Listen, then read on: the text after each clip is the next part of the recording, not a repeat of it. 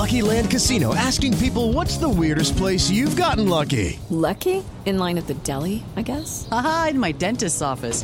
More than once, actually. Do I have to say? Yes, you do. In the car before my kids' PTA meeting. Really? Yes. Excuse me, what's the weirdest place you've gotten lucky? I never win and tell. Well, there you have it. You can get lucky anywhere playing at LuckyLandSlots.com. Play for free right now. Are you feeling lucky? No purchase necessary. Void where prohibited by law. 18 plus. Terms and conditions apply. See website for details. It's time for today's Lucky Land horoscope with Victoria Cash. Life's gotten mundane, so shake up the daily routine and be adventurous with a trip to Lucky Land. You know what they say. Your chance to win starts with a spin. So go to LuckyLandSlots.com to play over 100 social casino-style games for free for your chance to redeem some serious prizes. Get lucky today at LuckyLandSlots.com. Available to players in the U.S., excluding Washington and Michigan. No purchase necessary. VGW Group. Void where prohibited by law. 18 plus. Terms and conditions apply. It's time for today's Lucky Land horoscope with Victoria Cash. Life's gotten mundane, so shake up the daily routine and be adventurous with a trip to Lucky Land. You know what they say. Your chance to win starts with a spin. So go to LuckyLandSlots.com to play over 100 social casino-style games for free for your chance to redeem some serious prizes. Get lucky today at LuckyLandSlots.com. Available to players in the U.S., excluding Washington and Michigan. No purchase necessary. VGW Group. Void where prohibited by law. 18 plus. Terms and conditions apply. And right now, Thomas Hearns is an open book to Ray Leonard. Backs up against the ropes. This is one of the most unusual calls by a referee in the history of the sport. The first loss. A tremendous victory. Leonard fighting off the ropes. It happened. It happened. Uppercut by Douglas. Down goes Tyson. Hooks in right hand shot. Excellent. Knocks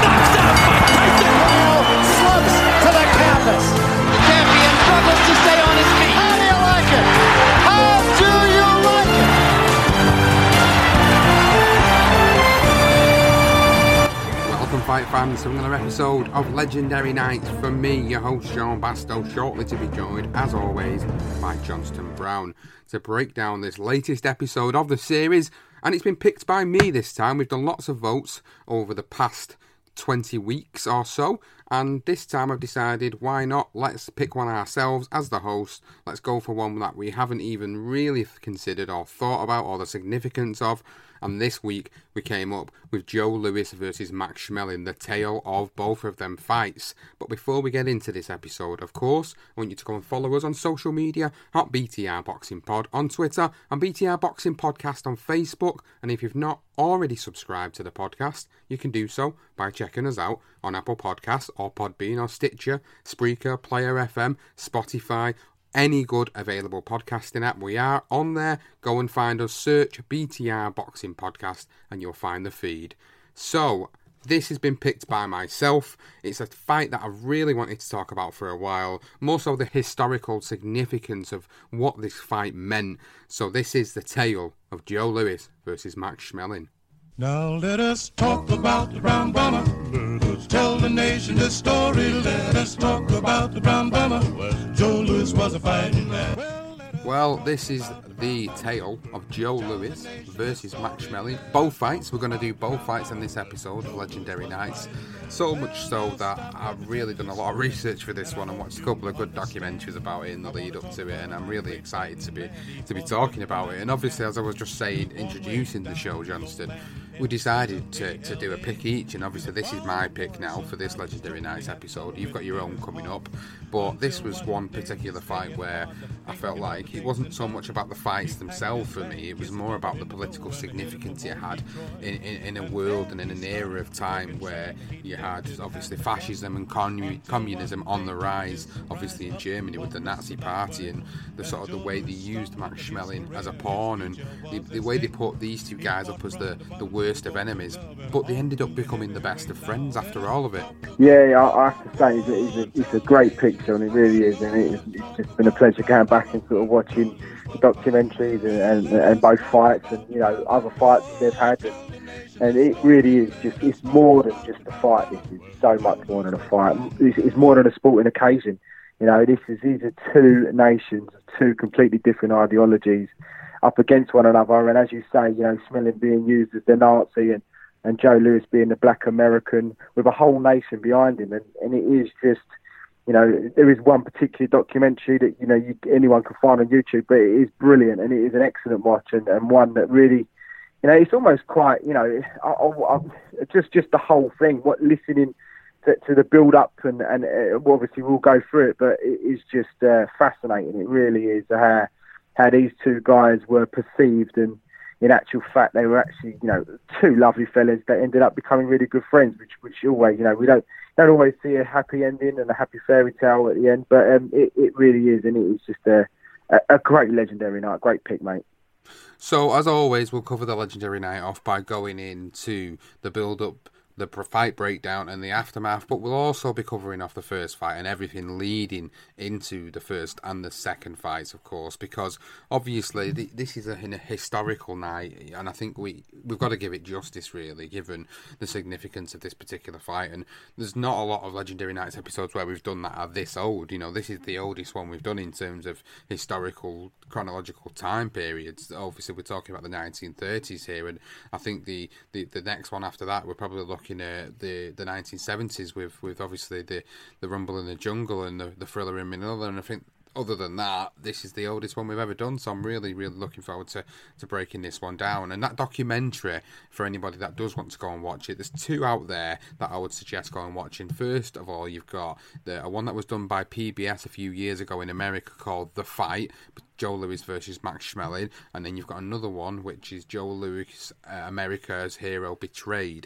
which is obviously more about Joe Louis, but it, it does give you a good insight into the Schmeling before and aftermath. So let's go into it then. Let's talk a little bit about obviously the lead up to, to the first fight and how it all came about, really. Because for Joe Louis, obviously, he's well documented. Uh, he's one of the greatest heavyweights in boxing history and, and one of my favourites to watch. And, and, and, and some of the stuff he did throughout his career. He was a, it was a fight that went on too long, of course, but significant in, in what he brought to boxing. And for the lead up for this fight, he actually did a lot leading up to the Schmeling fight. So he he actually turned pro in 1934. So that was his first sort of outing as a professional. And as he went through the course of his career over the next couple of years, he was just picking up significant victories, mainly KO victories across the course of his career. And I think one of the big significant fights in the lead up to the Schmeling fire was in 1935 against Primo Carnera, who I think who was an absolute giant of his time.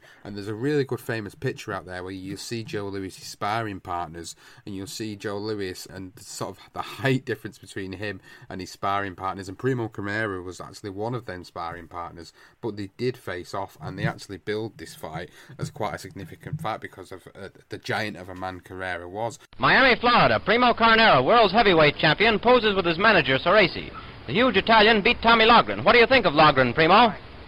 Well, I think uh, I think uh, I put up a fight, and uh, especially Loughran, he was the logical contender and uh, because he proved himself, he beat Baer, he beat Shark, he beat Levinsky, he beat everybody. And uh, he, I, I, thought he was a le- le- legal contender. So he's not a, he's not a good uh, fighter, but he's a really wonderful boxer and a very clever boxer. And uh, me, I learned lots of things last night. And I'm ready to fight uh, him again because I, if I fight him again, I know I can learn lots of things more. And uh, I'm ready to fight anybody else. Baer, Levinsky, Hamas, anybody else, anytime, anywhere. But when you look back into the to the history of the heavyweight division, and there's a few sort of unsung, I wouldn't say heroes, but a few sort of unsung and underrated guys that were out there, and Carnera was one of them, mainly because of, of what he brought to, to, to an era of heavyweights who were, were quite small at the time. Yeah, they weren't as big as he was. Um, he was well over 200 pounds, and he was a big fella. I mean, I think the problem with with, with Primo Carnera was the fact that he had sort of relations with the mob, and, and some people actually still say to this day that he won the, world title back in 1933 because of that. But yeah, I mean, it, this is this is this is the era. This is this is the sort of stuff that sort of pops up with these fighters. But you know, he was he was better than I think most people perceive him to be. Um, and it was a big fight for Joe. Um, it was his first fight in New York. Um, obviously, he had uh, there was there was a couple of guys. There was Roxburgh, um, who manager, and Julian Black. That's John Roxburgh and Julian Black who actually scouted Joe Louis, um, and it was those two guys that ended up getting in Jack Chappie Blackburn. He was an old fighter in the old days, elite lightweight, top of, you know, he fought some of the very best, as in, you know, Joe Gans and, and Sam Langford. But because of the colour of his skin, he wasn't able to, to ever get a title shot, which was basically the era. That was that was what these guys had to go through. And um, and Joe Louis was no different. He had these sort of three guys behind him who believed that he could go on to win a world title. But the actual, the problem always would be is will he get his opportunity? Um, now, Madison Square Garden was the mecca of boxing in America. In America in general, there was no Vegas, there was no Atlantic City. Uh, you had an MSG promotion company, a consortium, who, which I believe was run by uh, Jimmy Johnson, who was quite clearly a racist. He he, um, he wasn't interested in sort of Joe Louis because of, because he was black. But there was a certain guy called uh, Mike Jacobs. He was called Uncle Mike, and he actually run his own company. It was uh, the 20th Century Sporting Company, I believe. It was him, and he was the founder of it with three other writers for the Hearst. I think I think they were part of the Hearst uh, newspaper chain, which was a big newspaper at the time. At the end of the day, uh, to cut a long story short, Uncle Mike he picked up Joe Louis, and this was the big fight for to, to, to, to basically showcase Joe Louis. And as I say, it was in New York, in, in uh, the Yankee Stadium in New York, and and he he, he produced the goods, and, and Joe Louis knocked Primo Carnera in, in round. He's only 21 years of age at the time as well. He'd won 19 with 15 KOs going into that particular fight with Carnera. So it was a big statement for him to do that at such a young age, and so much so that this would eventually lead on, not but a fight or so later, into another significant fight of his career, which was the Max Baer fight. Now, the Max Baer fight was very significant because at this point, Max Baer uh, was obviously well known in the boxing scene in the heavyweight division, and he'd actually knocked out Schmeling a couple of years earlier, which I found quite interesting interesting when looking back at that. So obviously, when you look at Schmeling's career, which we will do so in the build up to this particular first fight and second fight, you know the the victory for, for Max Baer over Max Schmeling meant a lot because obviously then you get Max Baer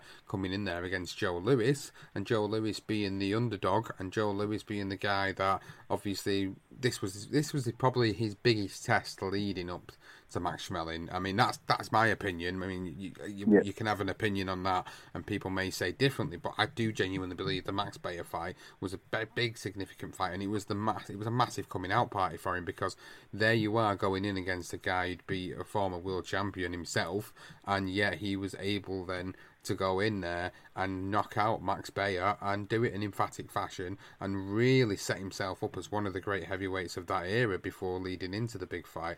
And for me, it was one of the most significant fights uh, in boxing history, not just in, in boxing in general, but in boxing history. People look back on Joe Louis's career and they think about some of the notable names he fought in his prime. We've got to remember when he fought Max Baer again, he was only 21 years of age. And at this point, he'd had 21 fights with 17 knockouts, and yet he went in there and stopped him within four rounds. And he, I'm, I'm with you. I mean, you look at sort of the uh, 21 fights before that. Obviously, the Primo Carnera fight is the one, but you know he was he was set up to be beaten. Um, Joe Louis was, as you say, still a baby, and the Max Baer fight was was a huge win for him. And to do it in four rounds as emphatically as he did was brilliant. And I mean, even uh, I've got a quote from uh, from Blackburn, and he did say to Louis that you know the one thing he needs is you need to make sure your right hand is the referee. Uh, being a, a black heavyweight, you know, if it goes to the scorecard, there's a strong opportunity you're not going to get the decision. Um, and he made 100% sure in every fight um, that he had that he was flooring them. I mean, Joe Louis fought an average once every fortnight in his first 23 victories as a pre- professional, with 20 of them coming in way of knockout. Um, and it was that sort of form that got him noticed. And and um, you know, he was one of the most entertaining heavyweights, and he become an overnight star after the Carnera fight, and in the Baer fight made him even more of a star. Um, obviously, and we was leading into to the first Max Schmeling fight with, you know, he got two victories again, two KO victories against uh, a couple of guys that you know, as a, they were decent fights, nothing, nothing of note really. Cut the layups in hope that you know to, to, to, to for the Max Schmeling fight, which who who they also thought was going to be a bit of a layup. because obviously the champion at the time was Cinderella Man himself, uh, James J. Braddock. Before we go into this particular first fight, I think we need to sort of set a bit of context to the scene of, of, of the things that were going on at, a at the time around the, the United States and the world, really. I think Jack Johnson, the original heavyweight, the first African American to win the world heavyweight title in boxing history. This was a man that was the complete opposite of what Joe Louis was pictured out to be. It was like what Jack Johnson had done throughout his career inside and outside of the ring led a lot of people to say, right, if we're going to have anybody who's ever going to be a black heavyweight champion again, they're going to go completely against the grain of what Jack Johnson was, and they're going to, they're basically going to be a, a, black guy but act like a white guy, and that's way the way they was training him up in the, in the media and his persona was to, to, to put him in that in that sort of light and that perspective. You know, he's the good, he's the good, the good black heavyweight guy. He's the good black heavyweight future champion, and that was the way they were trying to sell him out to the public and to the media. Because obviously, you've got to remember there's so much racial segregation going on at this period of time. It's unbelievable, and this would go on for what another 30, 40, 50, 60 years. I mean, still, it even happens today. Let's be honest, it still happens in yeah. America today, but it wasn't nowhere near as bad as what it was back then. So they were putting him out there as this guy who's, you know, the next black heavyweight potential champion, but he's got all the sort of ideologies of, of, of, what they seem to be this superior race, which you know, he's not the case, of course, but it is what it is, and that's what they did to him at the time. So putting that into context, they were putting him in there uh, against Max Schmeling. Now, Max Schmeling going into this first fight with Joe Louis had had a different career, of course. Obviously, he was German. He came from a completely different background. He spoke really, really clear English, great English. In fact, when you look back on some of the interviews, he actually started his career in 1924, so he'd started it 10 years prior to the arrival of Joe Louis on the scene, and had a bit of a mixed career leading up to this particular fight, but did go on a fantastic run, winning the European light heavyweight title before he moved into the heavyweight division. Involved in fights in 1930 with Jack Sharkey, obviously losing to Max Baer in 1933. And it was interesting at this period of time now is where we get into the political conversation. Obviously, he, he had multiple fights throughout Germany. He had multiple fights throughout the world. They brought him over to America. But the political side of things was, whilst all this was going on and the rise of Joe Louis was happening in America, in Germany was the rise of a political party known, obviously, as, as the Nazis, which you know, it speaks for itself. I don't need to completely go into, you know, a deep dive into what happened there because I think it's public knowledge and common knowledge for most people that would listen to this podcast of, of how everything went down in, in history. But the rise of the Nazi Party was something that was, was quite prominent and for Max Schmeling, he was sent over to America to be the basically the spokesperson for this party, even though he was never proclaimed as a, a, part of that particular party. He was sort of sent over to America as cannon fodder to basically say, nothing's going nothing's going wrong in Germany. The Nazi Party are great. There's nothing no bad things happening. Whereas in reality, there were a lot of bad things happening in Germany, and because obviously technology was a lot different and, and, and completely to what we different to what we have today, you didn't really hear about or see about what's going on. If this was 2019 and you had a party like that going around, you'd see things going on social media constantly all the time, viral. But you didn't get that. You only had sort of pictures in newspapers and, and word of mouth really about what was coming through and what was happening over there. So Schmeling was sent over to America to sort of be the spokesperson for them to basically say there's actually nothing wrong and there's nothing going wrong in Germany and everything's fine and the Nazi Party are, are you know essentially great even though he wasn't and always proclaimed he wasn't part of them. It was like his hands were always tied. It was like he was basically saying if you don't go over and do this, you know, you're probably not going to be seen or heard from again.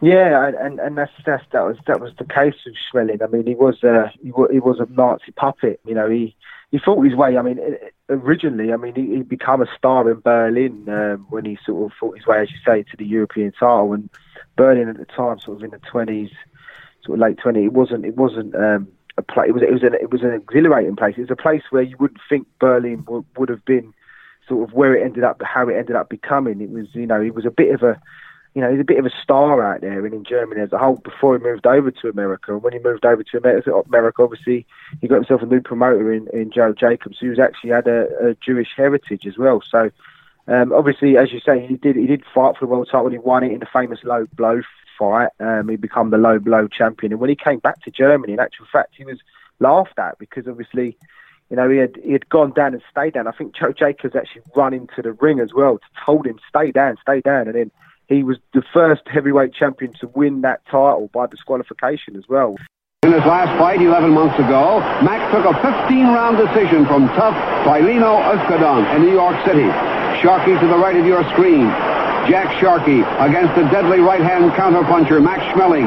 Now watch as Schmeling moves in on Sharkey against the ropes. Sharkey attempts to counter with a powerful left to the body. The punch is low, and Schmeling goes down like a tree. Schmeling is claiming foul. His handlers help Max to his corner. The referee is confused. No one seems to know what happened.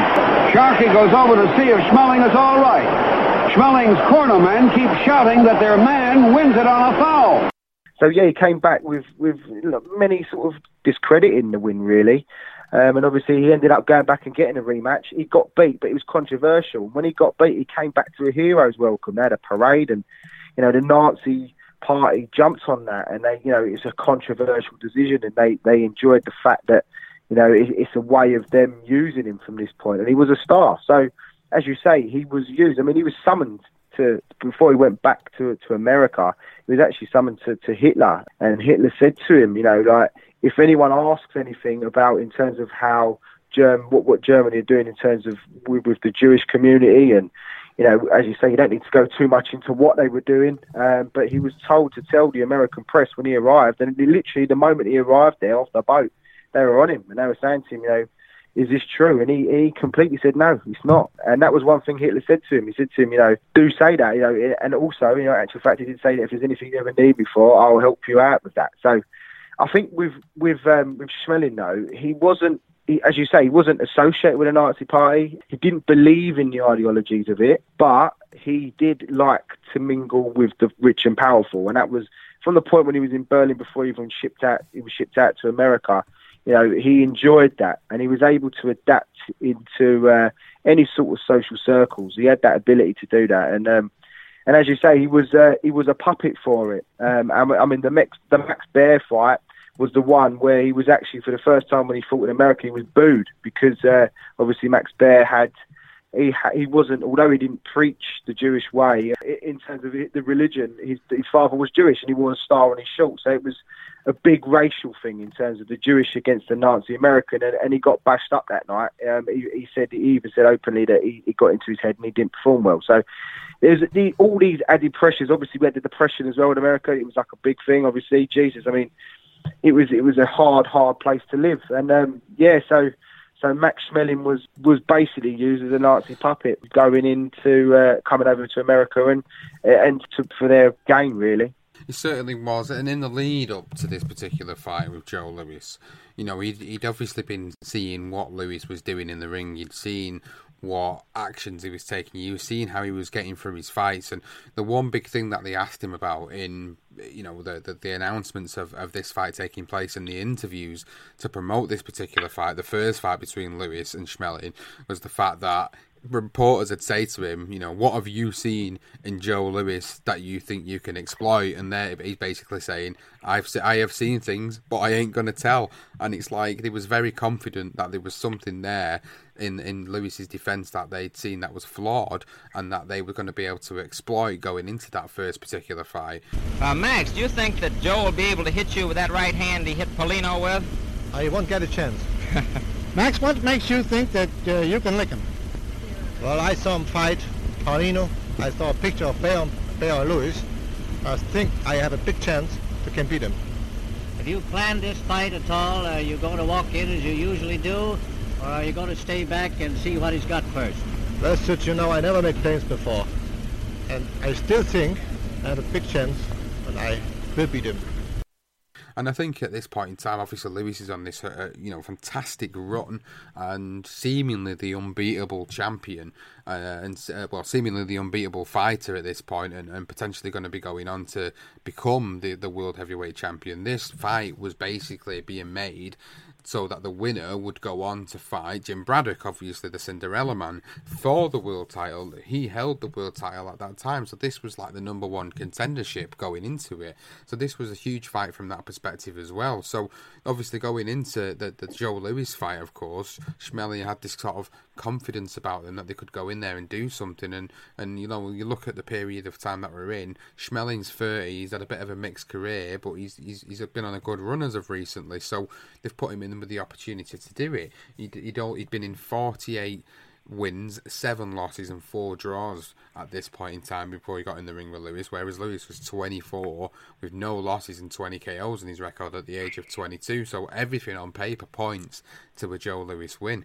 But the fight itself was a, a tale of, of something completely different. You know, Joe Louis starts out as you would expect him to start out in this fight aggressive, getting them punches off, throwing them punches, and, and, and, and sort of working his way in as always with the jab until a right hand landed from Max Schmeling. Here in round four, Schmeling, who previously had stated that he saw weakness in the defense of the Brown Bomber, shoots a tremendous straight right hand to the jaw, and with a flurry of punches sends Louis down for the first time in his professional career.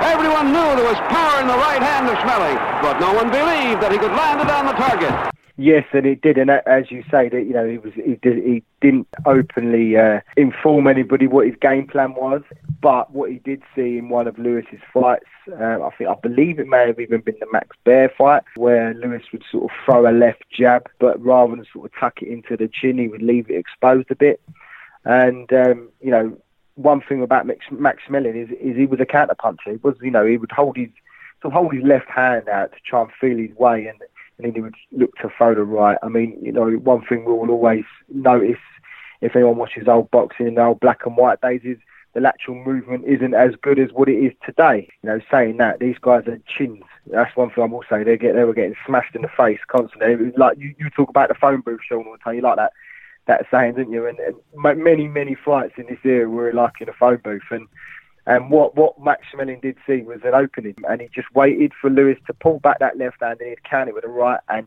you know that fourth round he counted in with a big right. It stunned Louis to the core. He's literally sort of backed off, clearly hurt on them rubbery legs, and, and Schmeling just looked for the went for the kill. He's throwing left and right, left and right bombs. To to to Louis's credit, he sort of steadied himself, but then uh, it was another solid right in the end that eventually put Louis down on the seat of his pants in that fourth round. So you go throughout the fight, and there was repeated right hands landed on Joe Louis, and I can't remember the exact figure off the top of my head, but I think it's something ridiculous. Like I'm going to have a bit of a guesstimate and say between 50 and 70 right right hands were landed on Joe Louis's chin. So much so that his face by the 12th round was completely puffed out on the left hand side where them right hands had been landing, and you could visibly see the effects it was having on Joe Louis at this point. And when it comes to the 12th round of the 15 round fight that it was scheduled for, it was just no more. Joe Louis couldn't take it anymore. It's reported that his mum had to be taken out of the arena because she was so upset, visibly upset by what was happening in that fight, that she was sort of wailing in the crowd. So she had to be removed from the arena because obviously she was so distressed about what she was seeing. And then obviously eventually it got stopped in the 12th round. Joe Louis getting put again on the seat of his pants. And it was, uh, at that time, it was probably one of the biggest upsets in, in recent memory for boxing. We go now to round 12. And in the seven previous rounds, the young Joe Louis has been taking a terrible beating. Time after time, Schmeling has landed with that straight right hand to the jaw. Only unbelievable courage and fantastic stamina has been able to sustain Louis throughout the previous 11 rounds. But here in round 12, his fierce pride is almost working against him, for he's taking everything from Schmeling that any human being can be asked to absorb here in the late seconds of round 12. With tremendous right-hand punches to the jaw, Schmeling finally knocks out the young Joe Louis. It really was because obviously, you know, Max Schmeling went into it. He came in as as the guy that was going to. It was a layup fight for the for the James J. Braddock fight uh, for Joe Louis to finally become the first, would potentially become the first black champion since since Jack Johnson, sort of two decades before. So, you know, it was a, a massive shock, um, and he was a completely a complete underdog, uh, Max Schmeling, and obviously he used the game plan masterfully. And as you say, uh, easily 60, 70, and that is an exaggeration. And to be fair, that's credit to Louis that he took them. Um, the one thing, the, the actual fight, that all the rounds are on YouTube, and I did sit down and watch it, and I must say, like, you know, Louis obviously was, you know, he was, he was, he was, he upset the rhythm. He was young and he, he looked bewildered by what Schmeling was doing. But God, you, I was just all I kept thinking. He was just pull the left hand in. I didn't quite understand what what what the hell is uh, Chappie, old Blackburn? He's, he must be telling him just tuck that left hand in, or I don't know, change your stance slightly. But I suppose you know, it being the thirties, this is this is different. This is boxing developing. I suppose it was, you know, it wasn't like how it is today. And I think I think that's one thing you've got to remember when you're watching it. But you know, I think obviously Louis learned from it, but um, yeah, goodness me, in the end, how anyone could take that amount of right hands is, is beyond me. And, and credit to him, and it just showed you how much of a granite chin he had. But yeah, in the end, it got did get stopped in the twelfth, and and you know the one thing with, with Joe, there was racial tensions in America. You know, we've obviously mentioned what was happening in Germany, but in terms of in America itself, you know that the black community adored Joe Louis and they backed him and um, they were out on the streets partying when he won and when he did lose his fight you know, you, you were seeing the documentaries and the fans that speak about it, and they were saying it was just that nothing, you know, it was just dead. Everybody was just deflated and they couldn't believe what they had just seen. In 1936, there's no question that my father was more concerned about the golf course than training for Max Schmeling. His trainer, Jack Blackburn, said that the muscles that he was using for, um, for golf are the wrong muscles for boxing. And uh, he just didn't mentally prepare for it because I'm quite certain that he felt that Max was eight years older, not as strong, didn't have the endurance. And the fact of the matter is Max had the greater will. And as a result, in boxing, if you have the greater will, you can win. Yeah, it really did. It hurt Joe. It hurt his fan. Yeah, it was just a shocking, shocking upset. And it actually got Fight of the Year, I believe, in 1936 by Ring Magazine. And yeah, Max Schmeling went back to uh, Germany as an absolute hero. What were your reactions in the first three rounds of that fight? And that, after the second round, I was very sure I had in my hand. Well, that's fine. Did you at any time feel that Louis was a very dangerous fighter? Oh, yes. He was dangerous during the whole fight. Which of the punches that he landed did you consider the most dangerous? Well, he's a very good left-hander, and he used a very powerful right. Max, what was the punch with which you knocked out Joe Louis? You want me to show you? Yes, try it. Oh, boy, that's great. Hugh, what do you think of Jimmy Braddock as an opponent? Uh, Jimmy is a very fine gentleman and a great fighter. Uh, admire him very much. He certainly did go back to Germany as an absolute hero, and uh, so much so that there's a there's a point where I, I, watched it on the documentary, and I, I, can't remember off the top of my head which fight it was, but there's a point where he, he does return to Germany and he competes uh, in a fight in Germany where literally he goes and gets the victory, and at the end of the fight, you've got the whole arena who are Nazi supporters all doing the Nazi salute. And what was more bewildering was that his manager, who obviously had Jewish descent or was of Jewish heritage, actually was stood in the middle of the ring doing the Nazi sign as well, which I found absolutely ridiculous. obviously, he weren't to know what was going to happen, and, and persecution of the sort of Jewish people as well was going to happen, you know, ever so shortly after this period of time. But it was just unbelievable to sit back and watch that and think to myself, God, if he only knew what was going to happen over the course of the next couple of years, I'm pretty sure he wouldn't have been doing that. But to see that guy doing that in the middle of the ring after one of the Max Schmeling fights, I just I couldn't believe it. I honestly sat there and I thought, wow, that's unbelievable.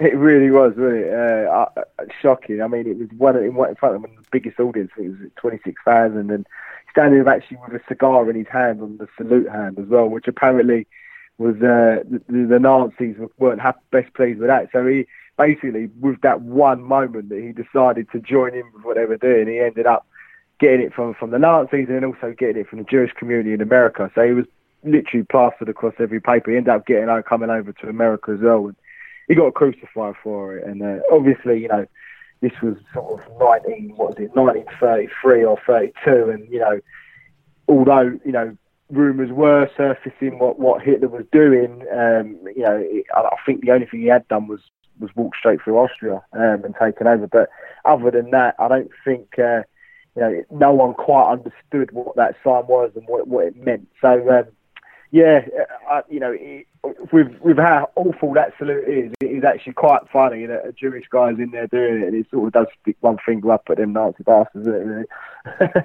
yeah, it's a bit of a bit of a crazy story, really, when you think about it. Yeah. Like I say, I think it's one of them things where you, you wouldn't have known what was going to happen in the following years to come. You know, given what he just probably seen it as this political party where they were basically trying to take over sort of Germany, but they didn't realise what they were going to go on eventually to do. And I bet in a couple of years down the line, I bet he certainly regretted that moment, not just for, for, for that particular reason, but for obviously the the everlasting effects that that you know what that's led to and what that's sort of created in, in, in history. But going back onto the boxing side of things, the victory for Max Schmeling meant that he was to fight for the world heavyweight title against Jim Braddock at this point. But, and again, in a strange turn of events, that wasn't going to turn out to be the case. Obviously, there was a couple, both, both Joe Louis and Max Schmeling did have a few more fights before they eventually got in for the rematch. But the Jim Braddock fight for Joe Louis was, it was a weird one. Yeah, so uh, originally, obviously, with Louis losing the title, uh, losing the chance to fight for the title, which um, chances were he was going to, you know, he would have beaten Joe uh, James J. Braddock. That's that's basically the, the perception. So um, Joe Louis uh, obviously was in the papers. I mean, we talk about social media today and how bad it is. I'm telling you now, you read some of them awful press write-ups. Uh, they were fucking ruthless with uh, uh, to Joe Louis and some of the stuff they were putting out there. You know, just just on the lighter side, they were basically calling him a fabricated champion. He was a myth. You know, all these people that followed him, he wasn't as great as what people felt. Um, but in the end, obviously, Schmeling did sign a contract. He'd come back as champion. He'd come back. They actually um, held uh, the actual fights in cinemas in, in Germany for him to watch. But before the fight, they didn't give him a flipping chance. And they, they barely put anything in the newspaper. So it was quite ironic, you know, how, how they how they staged it and, and the propaganda that was used behind Schmeling. But you know, he signed a contract. He was he, there was actually video footage um, and proof that Schmeling sat there to sign a contract to fight Braddock. He looked it was going to happen. Braddock accepted it. Uh, but what happened was was that Mike Jacobs, who was uh, a very clever man, um, you know, he he he had a right to the MSG. He always had that venue as he wanted and as he pleased. Um, basically, not going to go too much into it, but it was all to do with the baby's milk money, uh, a charity that that the MSG got rid of because of the depression, um, and he took it on. So he always had the, the, that uh, the MSG if he needed it. Um, he was a very astute guy, very clever, uh, powerful, and he influenced those within his circle, whether it be, you know, within the press and the American press, because he had contacts, and you know, he was doing like little whispers out there to say that if Max Schmeling gets this fight against Braddock and he wins it, then Hitler will take that title and he will never give it back to us. So from the off, you know, the press, you can imagine what the press was like. You know, everybody was dead against it. They didn't want Braddock to take the fight. And in the meantime, Matt, Mike Jacobs is on the blower. He's chatting to, to, to Braddock's team and he's saying, giving him all these different offers. He's turning it down, turning it down. And in the end, he gives him an offer that basically Braddock just cannot refuse. And he says to him, he gives him a big, big purse, uh, which was a, a substantial amount of money. Don't know what it was, but it was a substantial amount of money at the time. And you will also get 10% of Joe Louis's future fight purchase for the next 10 years. And straight away he signed a contract. And there you go that was when the fight was made, and, and Joe Louis was ready to fight for a world title and become the first black world champion since Jack Johnson. On the back of Braddock's head, don't make any mistake, it wasn't far enough back to be out of line, right over the ears, I should say under the ears, and there Braddock came up with a right uppercut that missed. Louis is back out of the way in time. Now Braddock's in the center of the ring, and Louis gave him, and Braddock is down. Two, three, four, five, six, seven, eight, nine, ten. A new world champion. Joe Louis is the new world champion in the eighth round. Well, he certainly did do that. On the 22nd of June 1937, he went in there and stopped Jim Braddock in their bout to become the heavyweight champion. He stopped him in round number eight and becoming the heavyweight champion. So that was significant because obviously basically swerved having to fight Max Schmeling due to the fact that they, uh, you just explained there that the way things had been taken over and the way they was able to to, to swerve it to, to a favourable position for them and understandably so they did it because there was reasons behind it. So Joe Louis becomes heavyweight champion 22nd of June 1937. So before we get the Max Schmeling fight, we get victories over Tommy Farr, Nathan Mann, and Harry Thomas, which leads into 1938. And again, politically at this time, things are becoming pretty grim in Germany. I think at this point, I could be wrong, and I think we were talking about it a little bit earlier. I'm pretty sure at this point they've actually started to take over Austria, and it wasn't long before Poland was next on the horizon. But in the interim, things were getting pretty grim for, for Jewish people over in Germany at this point. Persecution was already starting to happen, you know, even on the streets at this point. It, it didn't get obviously as bad as what it got later into the Second World War, but this was the beginning of it all, really. Got 1938 leading into 1939, and obviously again Max Schmeling was the puppet. He was the the, the way we're putting him as the face of the Nazi party because he was the boxer, he was the Nazi boxer, but he wasn't a part of the party. But yet they used him, they totally used Max Schmeling for propaganda reasons, and it's it's it was so sad to sort of sit back and watch on on how they used him at the time, and they didn't really put him in a very good position because it was kind of like, look, you do what we're telling you to do, otherwise, that's the end of you. Yeah. You know that, that that you kind of put in that position where it's like you do you do this for us, otherwise we'll finish you off. Simple as that. And you know they give him this sort of lavish lifestyle as a result of it, and I think it must have been very difficult for Schmeling at the time because he could see that there was these things were going on in his country, but yet he couldn't sit there and say anything about it, or he kept silent about it because he didn't want to. He didn't want to sort of admit that these things were going on because you know that would have completely put him in a very very difficult position, and God knows what would have what would have happened to him at that period of time. But this led in nicely to the world heavyweight title fight between these two. You know, it was an anticipated rematch, of course, because obviously Joe Louis had been knocked out in the first fight, and it wasn't then just about revenge for Joe Louis. This was about country versus country. This was about the Nazis versus the Americans. This was more than just a fight. This was the whole hopes of a nation was riding on this particular fight for Joe Louis versus Max Schmeling too. And I can't probably give justice to how significant this fight was for political reasons. I probably can't unless you go and sit and watch the documentaries that are out there it's it's difficult for me to really describe how much of a significant fight this was for boxing, for boxing history, and, and obviously as part of the propaganda and political side of things, it was huge, absolutely huge. So leading up to the fight with Joe Louis, after he beat him in 1936, then beat Harry Thomas, Ben Foord, and Steve Dudas leading into this fight for the world heavyweight title against Joe Louis on the 22nd of June 1938. People think that I'm going to the ring gun shy. Why should I go into the ring gun shy when Smell is two years older and I'm two years smarter in boxing? So it was the, the lead up to it was huge. The national newspapers were all over it. Joe Louis was, was, was given all this pressure by the Americans.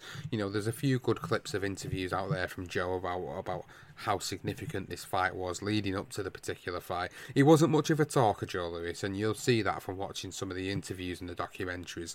And you know, he had a lot of difficulties growing up. People, some of his friends say that he was a, a bit of a slow learner, and you know, he, he had difficulties with certain things in life. They they started to get better as time went on, of course. But when you watch some of the interviews back, he's very sort of monotone. There's not a lot of enthusiasm or expression in in the way he sort of speaks, like some of the characters you see in, in the generation we live in. But you know, one thing was for sure is that he wasn't just doing it for, for himself to get revenge, he was doing it for the whole nation. It's June 22nd, 1938. Joe Louis defends his World Heavyweight Championship against former title holder Max Schmeling, the only man who has ever defeated the champion. Here are the fighters signing for their epic rematch just two months ago. I'm going to be in the best of shape, and I'm sure they're going to be a very good fight. I'm happy that I have the chance again to fight for the title. And I hope the best man may win. The stage is set for their historic rematch. Absolutely, and and you're right. You can't even. There's no. We could sit here until we're blue in the face to try to express to people just how big this fight was, and and it was, you know, the way these two guys were perceived. And you had, you know, you had Schmeling, who was obviously, you know, he was the face of the Nazi party, and then you had obviously uh, Joe Louis, who had who had first originally become sort of like the voice of, of sort of the, the black community that you know that you know they were they were having difficult times themselves. You know they weren't even able to vote. You know they they were segregated when they went into to the army. It was you know the racial tensions were high, but what the second fight brought was in actual fact that it, it brought um, the whole nation, the whole nation sort of got behind Joe now because of what was happening in Germany. Um, you know, I think even in the documentary they mentioned only the most die-hard racist would have gone Schmeling if he was an American guy.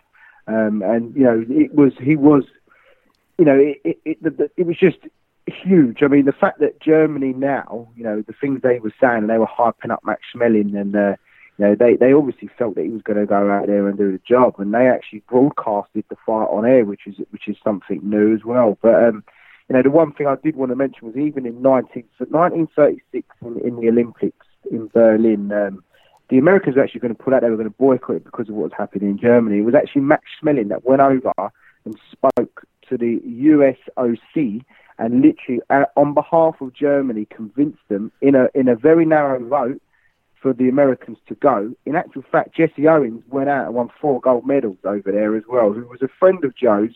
And, um, you know, again, with Joe, that if anything, he even said once that that sort of that, that, that made him feel good again because he was so down and sort of seeing a friend of his become another star for, for the black Americans it, was huge for him, and it inspired him to want to make sure that he doesn't make the same mistakes. I mean, in training, he was, he was in the first fight. He was, he was doing. He was. I think he was golf. He was playing golf more than actually training because he thought he was just going to beat Schmeling. So, you know, he got himself tuned in for this fight, and he knew he had this whole nation behind him, and uh, it, it was just it, the, the whole, you know, even the crowd in attendance and across, the, you know, everybody listened to it on their radios. I mean, the fans even saying how everyone was on their house or sitting on their doorstep with a radio, and everyone's tuned in. They're all in the bars, and people that don't drink and go to bars were there. You know, they were there in thousands to listen to this fight, and you know, that literally it was huge. It was probably the biggest fight since Jack Dempsey when he fought. Um, George, yeah,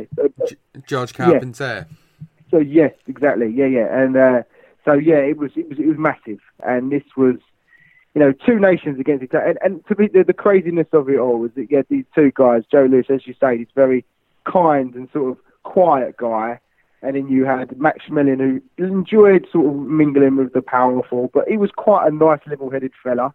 So you had these two guys, and just just the enormous amount of pressure that they must have felt going into that ring. The pressure you feel with just your fans in attendance, let alone two nations and uh, you know he was he was always fighting for America, and that was how the Americans see it. They see it as this is Louis going to try and prove that you know the Germans can be beaten, and that was that was that was the motto, that was the idea, and that was what that you know that's what got him the extra fans. You know he was there. He wasn't just the black Americans. It was everyone, as I say, and it was just it just the, the, magnitude of this fight was so big. He certainly bloody did deliver in this particular one. round number one, round number one. This was the, the the quick one of the quickest world heavyweight title fights. I'm sure specifically there is one that's quicker than it, but it was very quick considering they went 12 rounds in the first bout, and considering he did a bit of a number on Joe in that first bout with that right hand. You would think maybe that the nerves would have been there, that the doubt would have been there, but it was just like all doubt had been erased from Joe's mind, and it was all about the nation on his shoulders, the weight of the world. The actual cartoon depiction of this particular fight was was quite interesting to see. If you go back and look at the sort of the, the cartoon news clipping that's been put out there, it's basically a picture of the world, uh, a big globe on the on, on the sort of shoulders of Joe Louis going in there against Max Schmeling, and and that's how significant people perceived it as. The fact that there was people in bars constantly everywhere listening to radios wherever they could listen to them. The streets of New York, the streets of America were absolutely dead as a doornail because everybody was there tuning in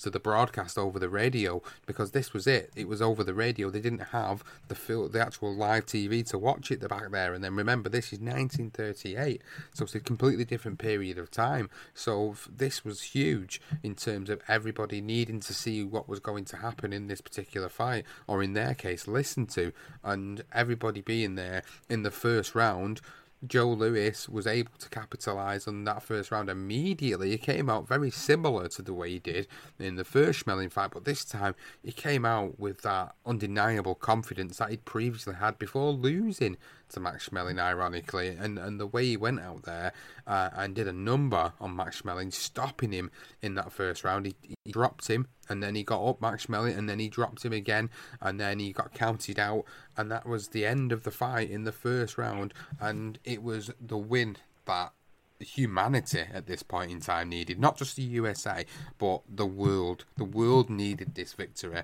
over Max Schmeling and over the Germans because of what was going on over in Germany at that point in time. Massive, massive win, and, and one of the most, for me, underrated victories in boxing history. Again, a right to the body, a left hook, a right to the head, a left to the head, a right. Schmeling is going down. Body held to his feet, held to the rope, looks to his corner in helplessness, and Schmeling is down. Schmeling is down. The count is four. It's and he's up, and Louis right and left to the head, a left to the jaw, a right to the head, and Donovan is watching carefully. Louis measures him right to the body, a left hook to the jaw, and Schmeling is down. The count is five, five, six, seven, eight. The men are in the ring. The fight is over on a technical knockout. Max Schmeling is beaten in one round. Oh, absolutely, it really was. It, it was, you know, the way Louis. I mean, it was it was a beautiful victory. I mean, the, way he finished him off. I mean, that body shot. I mean, people say that first knockdown. I mean, he hammers him with one, and then he hammers him again, and it's literally right on the side. And and you do, they slow it right down. You actually see Schmeling literally yelping with pain. How how much that that affected him. And people actually sort of ringside saying he screamed like a girl. He was that big, that, that shot to the body. And you know, to Schmeling's credit, he got back on his feet, and he did try to carry on. He did got that. He even said, "I got up too quickly." Um, he got put down again uh, the second time, um, and then he again. I think he, he wrote. I think it was after like a count of three or four. He's back on his feet again, and then in the end, it was just uh, it, it, way he, he landed a big right to the head, and, and that that put him down. And and one thing that did make me laugh as well was that Schmeling's corner threw in the towel into the ring. the, the, the white towel lands on the ring, and the uh, referee Arthur Donovan literally picks up and lobs it because he at the time in America a white towel didn't mean nothing, so he picked up and just thrown it back out of the ring, and he sort of just hung on the ropes. You could see on the footage, it's Schmeling sort of on the floor, and then his corner come in, or I think it might be even one of the assistant referees or the counter came in to say, no, that it's finished, and then eventually he stopped the fight. But you know, it was even a, a beautiful article saying how like the way that towel sort of slumped on the ropes and the way Schmeling was slumped in the ring, it was almost like you know a mirror image of each other, and you know it was uh, it was just beautiful for for uh, for, for for America and for, the, for you know for, for those that weren't even for us. I, I I don't know. We don't read too much of what a fan would have been like listening on the radio over here in England, for instance, on this island. But I'm sure it would have been pretty much the same. I mean, the actual police commissioner shut 30 blocks in Harlem just to to let everybody party, and it was blacks and whites. You know, it wasn't a segregated thing. Everybody celebrated together, and and even the police, the, the, the New York Police Commissioner said, you know, that this is their, this is our night, and let them celebrate. And you know, they closed off 30 blocks, and there was one great quote where he says, "There never was a heart, that there never was a, a night like that in uh, in Harlem last night.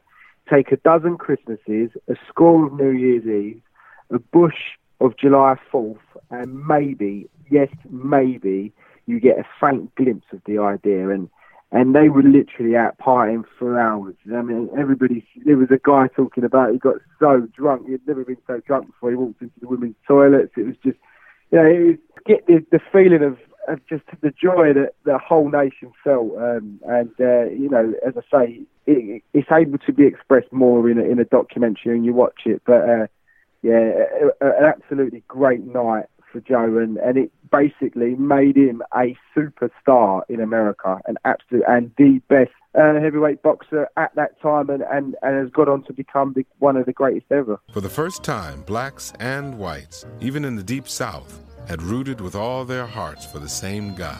Right after Joe Louis's victory, We got to work ahead of time. And I will say this for this fellow where I worked.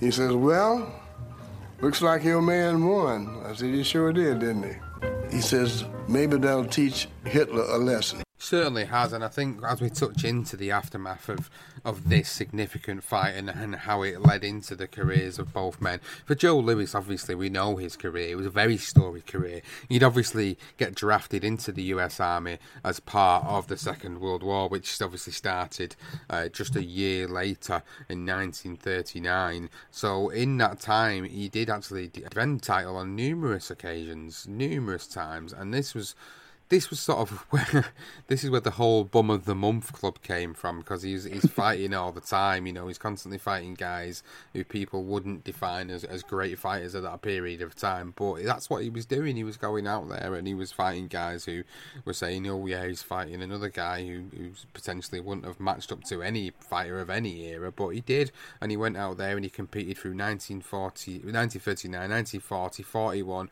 42, uh, and then 44, and then 46 post war. But during that period of time, he actually went in the ring with some real notable names in the aftermath of this particular fight, leading in to, to of the back end of his career, where obviously you know he's getting a bit older, he's aging, and and the sad part about it was something you touched on a bit earlier, the fact that you know the the whole deal with the Jim Braddock world title situation, you know, 10 percent of his fight purse is going to, to Jim Braddock alone, you know, meant that he was having issues with obviously tax, paying tax, tax evasion, you know, struggling to make ends meet, even though he was the guy that was the world champion and goes down as one of the greatest heavyweights of all time.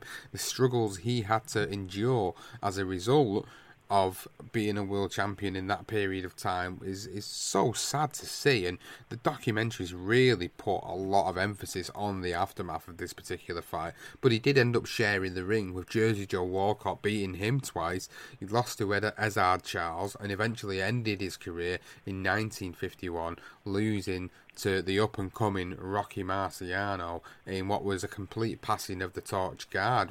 Joe Louis was 37, Rocky Marciano was 28 at the time. Rocky Marciano beats him in eight rounds, and it was so sad because Rocky Marciano had idolised Joe Louis throughout his earlier days and going into his professional career. So much so that when he beat Joe Louis, he actually went into the back, into the locker room, and, and started crying, really upset that he, he had to go out there and, and do that to someone who he considered to be his idol. Oh yeah, and and that was a huge, you know. I think I think for uh, for Joe Louis, he uh, he shouldn't have been fighting, uh, quite simply, and and I think that's the problem with Rocky. I mean, he even you know, as you say, he did he idolised him, as, as did many fighters, many many fighters. I mean, he, even Sugar Ray Robinson carried uh, Joe Louis's gym bag once to the gym before he even knew he was going to become a, a boxer. He even said. Um, you know, this this guy was he was a nice guy. A lot of people had time for him, he would give you his last dime. I mean, people said that he had he was a nice nice guy, and and you know, I mean, the, the one fight obviously following the Schmeling fight is, is the Billy Conn fight. The first fight is is an absolute brilliant fight. It really is a brutal finish and and a left hook that ends the fight. Billy Conn was outstanding that night. That's one fight I would encourage anybody to go back and look at if you wanted to, which is also on YouTube. Um, and then obviously with, with obviously Pearl Harbor, which happened in '41. You know, from that he actually did the two, the two charity events, one for the Navy and one for the Army. One against Buddy Baer, which Max Max's brother, and one against Abe Simon. And it was actually those two fights in particular where he raised forty-seven thousand for one and thirty-six thousand dollars for another. But because he had signed the check in his name, although he didn't take a single, uh, he didn't take a one dollar from it. He literally fought for free the IRS said that because it was in his name, he, he evaded tax. So from that point, he's always having to, to, to pay off his taxes. Um, and uh, so that's where they said that, you know, he owed this certain amount of hundred thousand dollars. Obviously, 10 years up until 1947, he's having to pay 10% of his fight purses to James J. Braddock. Also, to do that, another part of it was Roxborough and Black in a long-term contract they had with Joe Louis. Half of his purse was taken between them two to split. So you think about it, Joe was doing the fighting and becoming this huge name and this massive star, but you got Roxborough and Black, who's two sort of other promoters away from uh, Jacobs, was taking a share, half so half of his purse, and then split between them. Ten percent of that purse was also going to Braddock. Who knows what was was going to Jeff to Jacobs as well. Literally, he was fighting for nothing, and and it all stems from the fact that he fought in a charity, two charity events, and the team around him. So, you know, everybody else was cashing in other than Joe, and it continued. It was like a vicious cycle. It was even one point he actually owed hundred thousand dollars worth. Uh, he paid a hundred, or he owed hundred thousand dollars worth of taxes in a single year alone. You know, how the hell were you supposed to pay that, especially towards the end of your career? And just had to continue to fight, and and it's sad. It really is, con- considering he went to, you know, they even the Americans used him as a symbol to get Black Americans involved in World War Two. So, you know, they he was used by America, and yet they just continued to take from him. Uh, I mean, he had to even fight. He went into wrestling, you know, to just to get some extra money, and from that he ended up getting a. I think it was a, something to do with the heart muscles that sort of messed up his. It messed him up basically. He was able to continue fighting. So you know, it was just it was terrible the way he was treated, considering how much of a great he was. Yeah, and then you got to look at the contrasting scenario for Max Schmeling after this. Obviously, he would go back to Germany with his tail between his legs and a whole nation who absolutely hated the fact that he'd lost Joe Louis. Not only the fact was Joe Louis an American, he was black and that was significant. You know, this was a, a, a, an era of time where segregation was already difficult as it was, but then you, when you had a particular you know government sort of political party who were were the most racist mofos on the planet you know this is this is what you don't need. You don't need to come home and be the, the, the brunt of all that frustration and that anger from the Germans because obviously the majority of Germany had been convinced by the Nazi party that they were the superior race they were the superior to everybody in the world. So for him to then have to go home with his tail between his legs it wasn't a great end for him really because obviously he would then go back uh, he would actually win the European heavyweight title uh, in 1939 but then wouldn't fight again until 1947 47 and 48. He picked up three victories out of five fights between 47 and 48 and retired in 1948. But I think significantly for him, and for Joe Louis, they both suffered these injustices in their own career in different ways, really. One was used and abused by his own country for, for, for various reasons and, and lost all this sort of financial gain that he'd made going into the ring, and the other was used for political propaganda uh, and then totally discarded and thrown to one side once they'd used and abused what they needed from him. And what was really, really nice to know, you know, watching these documentaries and, and looking back on, on the significance of this particular fight is whilst these two would seemingly be the biggest enemies and, in such a significant fight in boxing history, they turned out to be the best of friends. When they did a This Is Your Life in 1960 with Joe Louis, they brought Max Schmeling out and they'd not seen each other since the fight. They'd not seen each other for what? 20 years? Maybe a little bit more, I think it was, 25 years or something like that and yeah. you know the, the sort of respect and the love they had between them was unbelievable and and just other little points like obviously eventually Joe Louis would go on to pass away in I think it was 1980 or 1981 he passed away it was actually Max Schmeling who paid for the cost of the funeral of Joe Louis because Joe Louis was that skin and had no money because of everything we've just been speaking about. That Max Schmeling actually went out of his way to do that for him because of the love and respect they had for each other. And you wouldn't have thought that given the, the, the ring that they shared together, the propaganda that they was both had to be a part of or was forced to be a part of, and it was just unbelievable to sort of see how such a bad situation can turn something in such in such a positive way. It really was lovely to hear that, and uh, you know, I suppose for them, I mean, the only time they ever met each other was in the ring, and then two decades later, they're meeting on This Is Your Life show for Joe Louis, and and um, yeah, he, he actually ended up. He, I mean, he ended up being becoming quite successful, Max. When obviously coming back from that second fight, he came back to nothing. No one was there. No one was there to to help him or to congratulate him on anything. He literally just had to to go back to not being this star anymore and just sort of go into become a normal life. And, and he ended up, I think it was the, the Coca Cola in Germany. I think that was the business he owned or he ran or he managed. Yeah. He ended up yeah. becoming really successful from it and earning a, a good few bob. And um, you know, so he had himself. He lived. He lived a nice life. Um, and there was even, you know, where he wasn't sort of in the limelight and under uh, public scrutiny and sort of uh, the, the, the Nazi Party just leaving him be after that. Um, although he did have to fight for for, for, Nazi, for Nazi Germany, I, I believe, for a couple of years. But he was again, you know, he was able to adapt. He ended up. There was actually a story where he actually saved uh, two young Jewish boys as well. He sheltered them in his in his property from the Nazi soldiers that were trying to find him, and he saved their lives.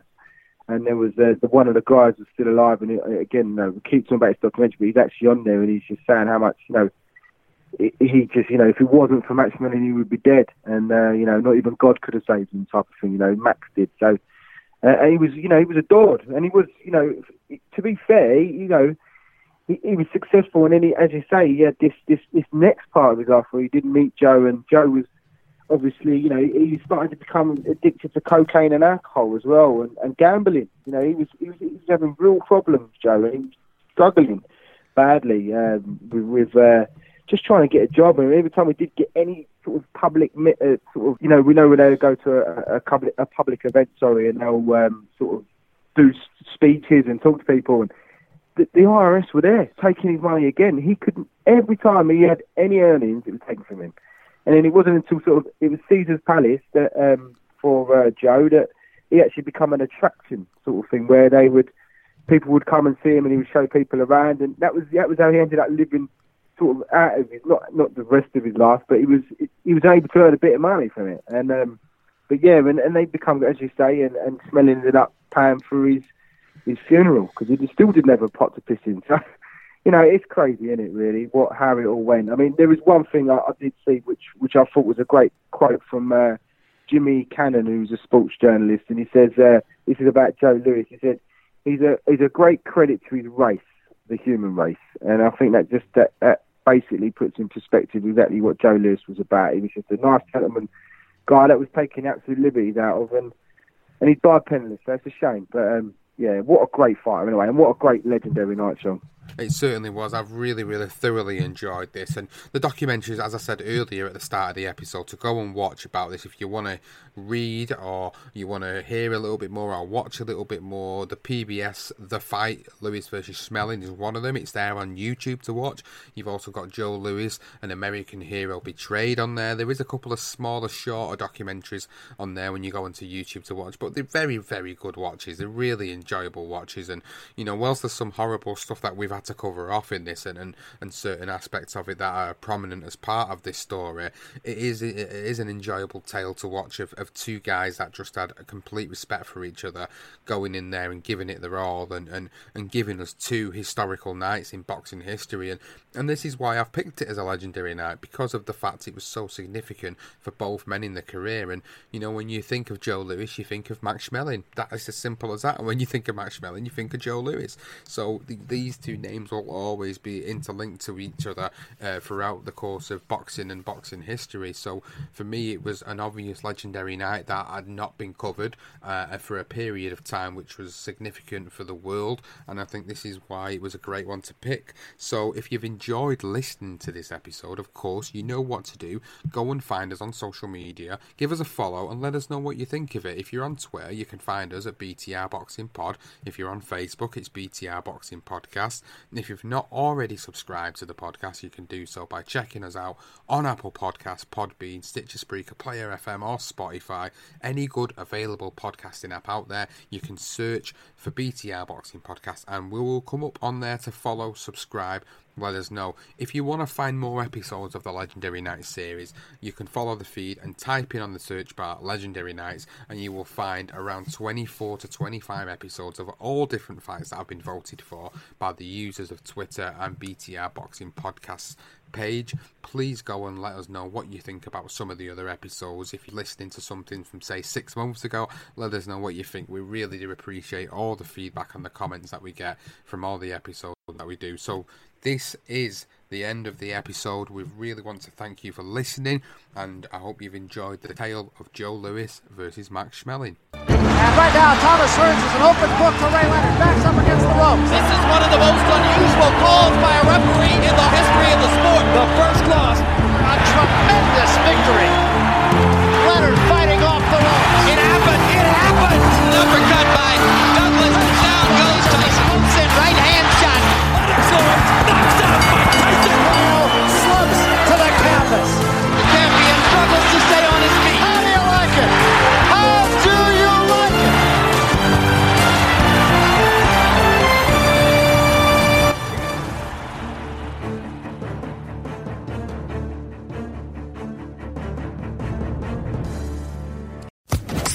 Social Podcast Network.